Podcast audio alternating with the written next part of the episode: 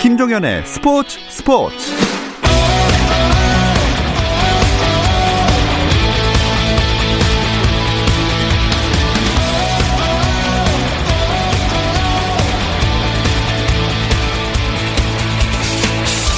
스포츠가 있는 저녁 어떠신가요? 아나운서 김종현입니다. 오늘 하루 스포츠계를 돌아보는 스포츠 타임라인으로 김종현의 스포츠 스포츠 출발합니다.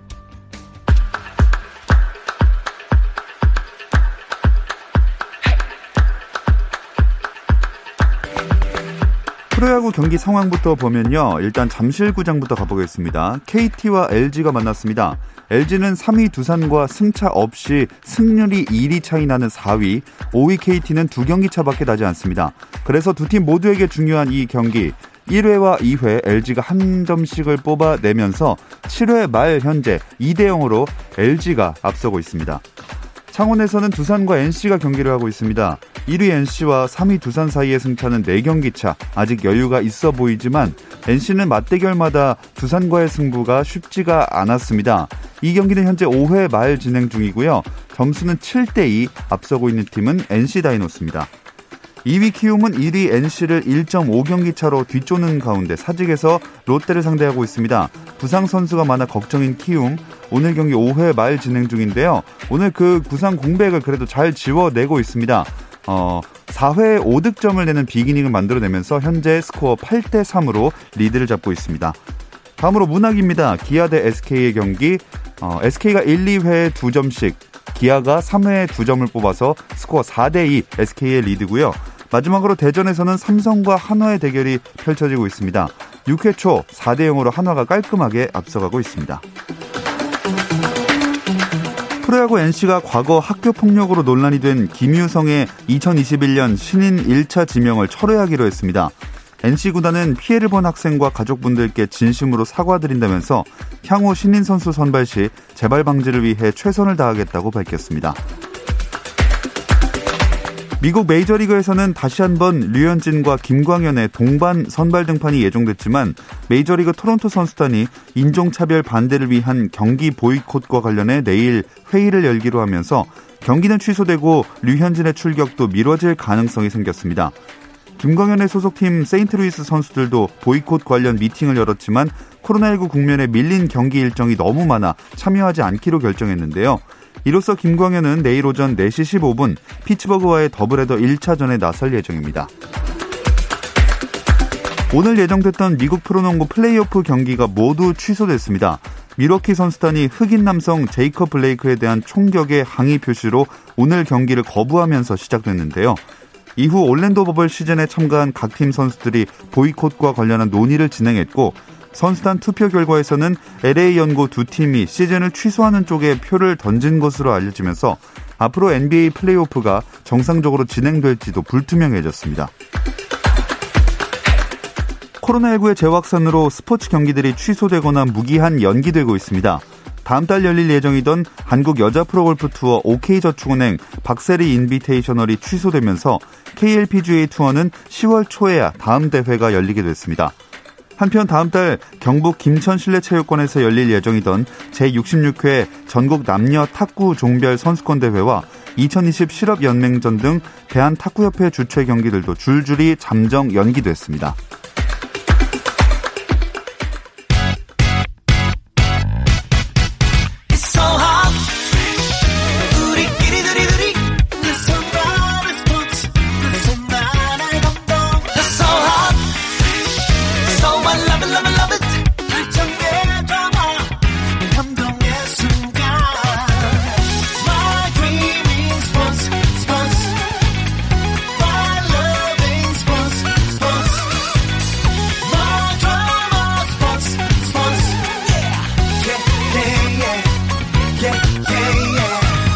김종현의 스포츠 스포츠.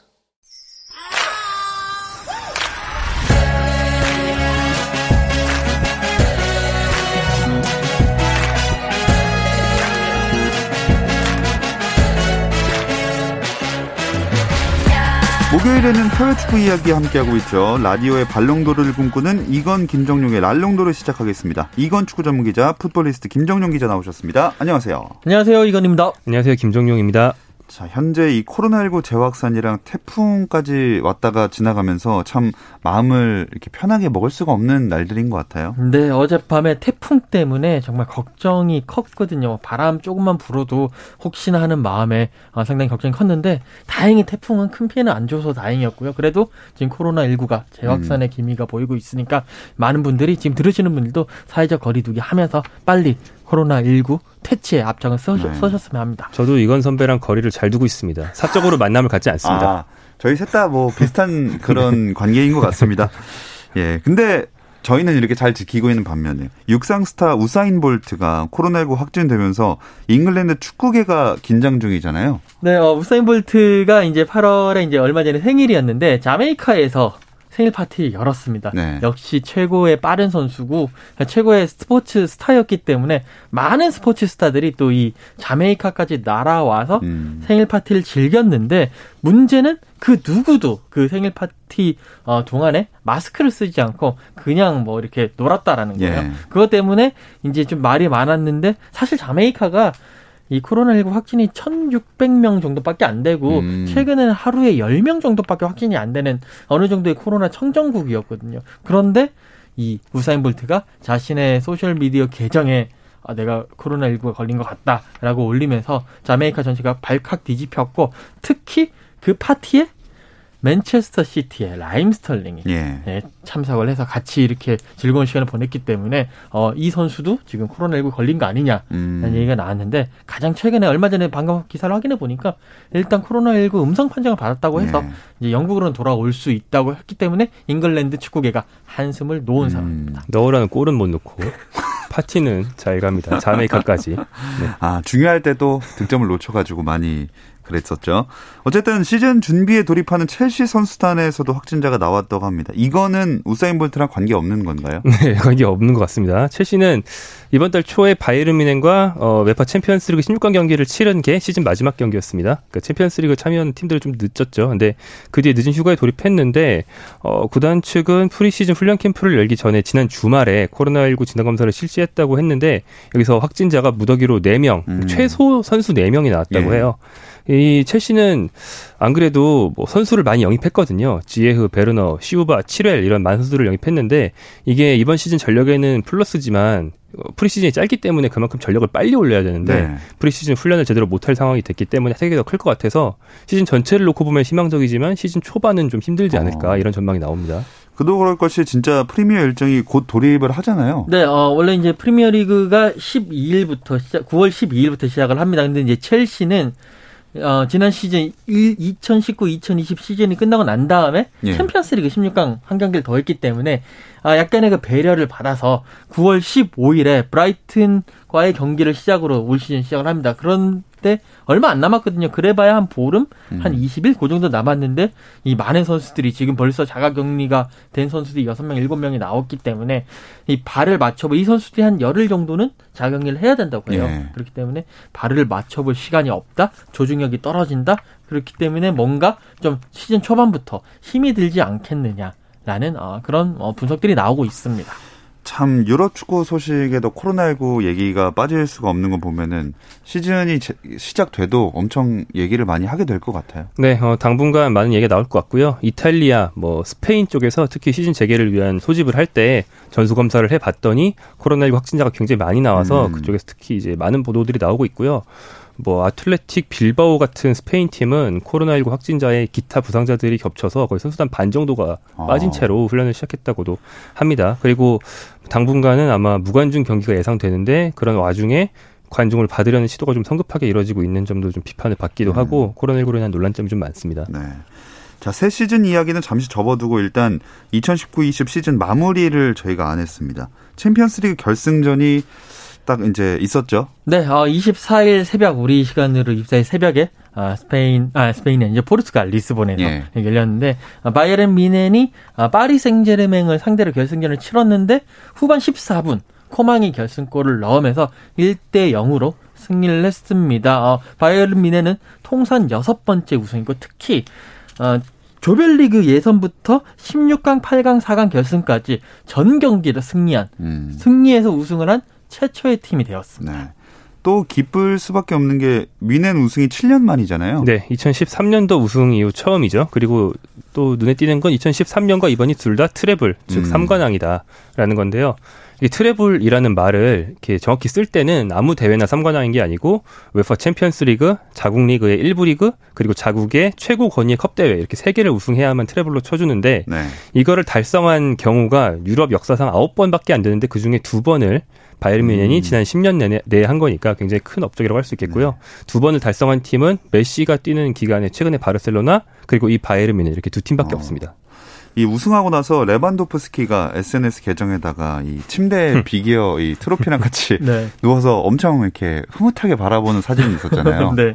아, 그 사진을 보면서 이제 많은 분들이 웃으셨을 네. 건데 아, 사실 이 레반도프스키에게는 이 빅이어를 든 게 첫 처음이었어요. 음. 그러니까 그 전에 도르트문트에서 뛰던 시절에는 준우승을 했는데 그게 바로 7년 전 예. 2013년도에 도르트문트 소속으로 바이에른 미넨과 웸블리에서 만나서 지면서 아쉽게 준우승을 했고 그 다음 해 바이에른 뮌헨에 왔는데 유독 챔피언스 리그만은 우승을 못했습니다. 그렇기 음. 때문에 어, 아마 레반도프스키가 이제까지 모든 대회를 우승을 했지만 이 UEFA 챔피언스리그 우승을 못했던 한을 이번에 풀었고요. 이제 남은 것은 월드컵 우승인데 어. 자 과연 월드컵 우승은 가능을 할지는 아, 미지수입니다. 어렵지 않을까요? 네, 아무래도 폴란드 대표팀이 네. 조금 떨어지니까요. 네. 어, 뮌헨은 어쨌든 플릭 감독이 이끌고 있는데 지도력이 좋았다고 봐야 될까요? 아니면 운이 좋았다고 봐야 될까요? 어, 지도력이라고 보는 게 좋을 것 같습니다. 음. 한지 플리크 감독은 어, 코치에서 감독 대행으로 승격한 뒤에 이제 좋은 모습을 보이면서 이번 시즌 중에 정식 감독까지 따내고 이제 우승을 따낸 경우인데요. 이게 미리미리 좋은 코치를 선임해 놓으면 대행 체제에서 상승세를 탈 수 있다는 걸 음. 보여준 좋은 예가 되겠습니다. 현재 K리그의 FC 서울과도 좀 비슷하다고 할 수 있는데 플릭 감독이 일반적인 코치랑 좀 다른 게 15년 전에 이미 감독 데뷔를 했다가 어. 본인이 스스로 아, 축구 공부를 좀 더 하고 싶다. 그래서 코치로 돌아간 경우에요. 예. 그래서 독일 대표팀 코치를 오래 하면서 바이에른 뮌헨의 그 주축을 이루는 독일 대표팀 선수들과는 이미 아 저 플릭 선생님 어, 우리 팀의 네. 외부 감독 밑에 있지만 능력이 정말 좋은 플릭 선생님에 음. 대해서 신뢰를 이미 오랜 기간 동안 쌓아놨기 때문에 이번 감독 대행도 쉽게 받아들일 수 있었다고 해요. 이런 능력자를 미리미리 코치로 선임해 놓은 게 바이에른 뮌헨의 어떤 저력이라고 할 수 있는 거죠. 네, 반면에 이 우승을 아깝게 놓친 파리 생제르맹은 투엘 감독 경질 고심 중이라면서요. 네, 아무래도 파리 생제르맹이 이번에 아, 그 챔피언스리그 결승에 사상 최초로 올라오면서 어, 카타르 자본이 많은 돈을 투입을 해서 네이마르, 뭐 음바페, 뭐 이런 선수들을 영입을 한 게 챔피언스리그 우승을 염두에 두고 영입을 한 거거든요. 예. 그리고 계속 못했는데 그 이유는 감독에 있었다. 라고 하면서 투엘 감독을 데리고 오면서 이 우승을 위한 활용 점정을 찍었다라고 했는데 이번에도 실패를 했단 말이죠. 음. 그러면 투엘 감독보다 더 큰 감독, 더 잘 나가는 감독을 데리고 와야 된다. 그렇기 때문에 투엘 감독은 경기를 시킬 수밖에 없다라는 여론이 지금 구단 내부에서 음. 스멀스멀 피어오르고 있다고 합니다. 그래도 처음으로 사상 처음으로 결승 올려줬는데 좀 그런 것 같기도 하고요. 근데 이번 챔피언스리그는 여러모로 코로나 변수가 엄청 심했던 것 같아요. 네, 어, 코로나 때문에 한 군데서 모여서 마치 무슨 월드컵 하듯이 단기 대회로 치른 게 사실 재미는 있었어요. 예. 월드컵 기간 동안에 매일 아침 일어날 때마다 월드컵 결과 확인하는 것처럼 이번엔 매일 아침 챔피언스리그 누가 이겼나 그것만 음. 딱 확인하면 되니까 이제 신경도 분산 안 되고 편했는데 예. 근데 이제 평소와 다른 대회 룰에 좀 당황한 팀도 있었던 것 같아요. 예를 들어서 8강에서 RB 라이프치히에 패배한 아틀레티코 마드리드 같은 경우에는 home and away의 강자거든요. 그래서 평소에 두 경기 하는 것처럼 조심스럽게 시작하려고 했는데 음. 라이프치히가 야 한 경기밖에 안 됐는데 우리에게 뒤는 없어 음. 이러면서 음. 막 달려 들어가지고 네. 당황시킨 다음에 넘어뜨려 버렸단 네. 말이죠. 이런 식으로 한 경기로 줄어든 8강과 4강 일정에 좀 당황한 팀들이 있었고 그러다 보니까 4강에 어 이제 리옹이 맨체스터 시티를 잡고 진출하기도 했고요. 4강에 독일 팀 두 팀, 프랑스 팀 두 팀이 올라오는 것 자체도 좀 이변이었던 게 예. 잉글랜드, 스페인, 이탈리아 팀이 다 없는 4강은 굉장히 이례적이었던 네. 경우입니다. 그리고 또 요 며칠간 엄청나게 이슈가 되고 있는 게 메시와 바르셀로나의 결별설입니다. 네, 어, 리오넬 메시가 바르셀로나 그러니까 리오넬 메시가 없는 바르셀로나 전혀 생각해 본 적이 없었는데 그것이 현실로 다가오는 느낌입니다. 그러니까 지난 이제 올 시즌 끝나고 난 다음에 발베르데 감독을 경질을 시키고 그다음에 쿠만 감독을 데리고 왔어요. 사실 쿠만 감독은 어느 팀에 가든지 간에 좀 많은 주축 선수들을 쳐내는 걸로 유명하고 네. 예전에 발렌시아도 그런 경우가 있었거든요. 그것 때문에 바르셀로나에 왔는데 루이스 수아레스를 치겠다, 음. 내보내겠다라고 했을 때는 어느 정도 뭐 기선 잡기가 아니냐. 뭐 이런 식의 어, 그런 예상들이 많았어요. 분석들이 많았는데 그게 아니고 정말 태업하고 정말 어, 계속 그 기득권에 있는 그런 선수들은 내보내겠다라고 어. 얘기를 했고 여기에 대해서 어, 그 리오넬 메시 선수도 너무 이렇게 많은 변화가 있고 특히나 어, 구단 최고위층에서의 리더십이 바뀌지 않는데 감독 하나 바꾸고 모든 그런 책임들을 선수들에게 전가하는 거 아니냐라는 음. 쪽에 많이 실망을 했다고 합니다. 그래서 어, 팩스를 통해 가지고 팀을 떠나겠다. 라고 이야기를 했고요. 지금 이 팀을 과연 떠나느냐 마느냐 법적인 문제가 있느냐 없느냐 뭐 여러 가지를 놓고 계속 많은 기사들이 확대 재생산 쏟아지고 있는 네. 그런 상황입니다. 일단 그 법적인 계약 문제를 좀 따져봐야 될 것 같아요. 네, 어, 계약 기간이 1년 남았거든요. 그런데 이제 매년 그 시즌이 끝날 때 특정 시기 전에 즉 시즌 종료 며칠 전인데 이게 6월 며칠 전에 메시 측에서 바르셀로나 측에 우리는 자유계약으로 풀리고 싶다, 계약을 해지하고 싶다라고 통보를 하면 메시의 의사만으로 해지를 할 수 있다라는 조항이 양자 간의 계약에 원래 있다는 거예요. 예. 근데 지금은 이미 6월이 지나서 8월이잖아요. 근데 메시 측의 주장은 코로나19 때문에 시즌이 뒤로 밀렸으니까 지금이 그거랑 같은 기간으로 봐야 된다. 그러니까 우리는 그걸 발동시켜서 해지를 하겠다. 이런 주장인 것 같고요. 바르셀로나 측은 엄연히 계약서에 6월 며칠이라고 음. 명시되어 있는 날짜가 있는데 그걸 멋대로 유권 해석하는 게 어디 있냐 이런 식으로 바, 반박을 한 것 같습니다. 결국에는 이게 양자가 팽팽하게 맞설 경우에는 뭐 피파 유권 해석을 바라든지 아니면 국제사법중재재판소로 가든지 아니면 진짜 민사소송으로 갈 수도 있는 문제인데 예. 뭐 그건 가능성이고 그렇게까지 가기 전에 아마 양자가 적당히 합의를 하는 경우 가능성이 더 높아 보이긴 합니다만 메시와 바르셀로나가 이렇게 그 팩스 형태의 내용 증명을 주고받으면서 이야기를 한다는 것 자체가 상당히 충격적이죠. 음. 만약에 다른 팀이 바르셀로나의 메시에게 접근하려고 한다면 그 직접 협상할 수 있는 바이아웃 이게 엄청 크죠? 네, 최소 이적료 바이아웃이 이게 7억 유로, 우리 돈으로 따지면 약 한 9,800억 원. 1조네요, 1조. 네, 1조. 네. 여기에 어, 메시의 연봉이 또 한 800억에서 1,300억 원, 원 수준 된다고 하니까 정말 더하면 1조라는 돈을 가지고 있는 어. 팀이 메시를 가지고 올 수 있다. 그래서 1조만 빌려달라는 그런 팀들도 많다고 합니다. 사실 이거는 그냥 비현실적인 금액을 아무렇게나 쓴 예. 거거든요. 바이아웃은 우리 둘 사이에 없, 없는 걸로 치자라는 뜻에서 1조건 2조건 아무 돈이나 쓴 거기 때문에 만약에 진짜로 메시가 나갈 마음을 완벽하게 먹었다면 바르셀로나를 네. 설득해서 다른 팀과 이적료 협상을 하도록 테이블로 끌어내겠죠. 음. 네. 뭐 합리적인 해결책을 말씀하신 대로 계속 찾아 나가겠죠. 이게 만약에 헤어지게 된다면. 네, 뭐 바르셀로나도 적정한 이적료를 받고 메시의 그 이적을 허용하는 방침으로 이제 그런 쪽으로 해법을 찾을 것 같고요. 실제로 호날두가 유벤투스로 이적할 당시에도 어, 레알 마드리드 페레스 회장과 좀 많은 그런 얘기들이 네. 오갔거든요. 그때도 이제 서로 원만하게 합의를 하면서 유벤투스가 약 한 1억 아 1,400억 원 정도 내고 데리고 가는 선에서 해결이 났습니다. 음. 메시는 이적 한다면 어디로 갈까요? 어, 지금 제일 유력하게 나오는 이름은 맨체스터 시티와 인테르 밀란 두 팀인 것 같은데요. 그 밖에 파리 승제르맹, 맨체스터 유나이티드 등도 거론이 되지만 어, 제일 유력한 걸로 원투로 꼽히는 팀은 맨시티와 인테르인 것 같습니다. 맨시티 같은 경우에는 전 은사인 펩 과르디올라 감독이 있다. 과르디올라 감독이 벌써 메시에게 전화 찬스를 써서 예. 어, 설득을 시작했다 이런 얘기가 있고요. 인테르 밀란 같은 경우에는 그 외국에서 일하는 그 고연봉 고기능 근로자를 이탈리아로 이제 취업시키기 위해서 그들의 세금을 우대해주는 아. 제도가 있어요. 네. 그래서 메시가 이탈리아 갈 경우에는 세금을 훨씬 덜 냅니다. 요걸 이용해서 연봉을 더 주고 데려올 수 있다라는 전망이 있습니다. 음. 자, 두 분이라면 어디를 권유하시겠어요? 어, 저는 그냥 외부 요인 고려 안 하고 그냥 재밌어 보이는 팀만 얘기하겠습니다. 저 아스날 갔으면 좋겠습니다.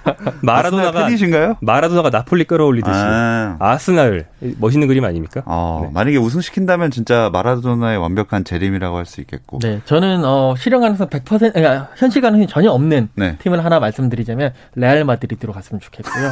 어, 현실 가능성을 따진다면 무주시네요. 돼지 머리를 보고 싶으신 거 아닙니까? 그럼 잔디 위에 돼지 머리? 맞습니다. 약간 암살 시도도 있을 수 있을 네. 법한. 네. 이제 예. 웃자고 한 얘기고 현실적으로는 맨시티로 갈 가능성이 높지 음. 않겠느냐. 과르디올라 감독도 있고 아게로도 있기 때문에 예. 서로 친하거든요. 그쪽이 유력할 것 같습니다. 네. 자, 이제 우리나라 유럽파들 선수들 프리시즌 이야기로 넘어가 볼 텐데요. 이 얘기는 잠시 쉬었다 와서 나눠보겠습니다.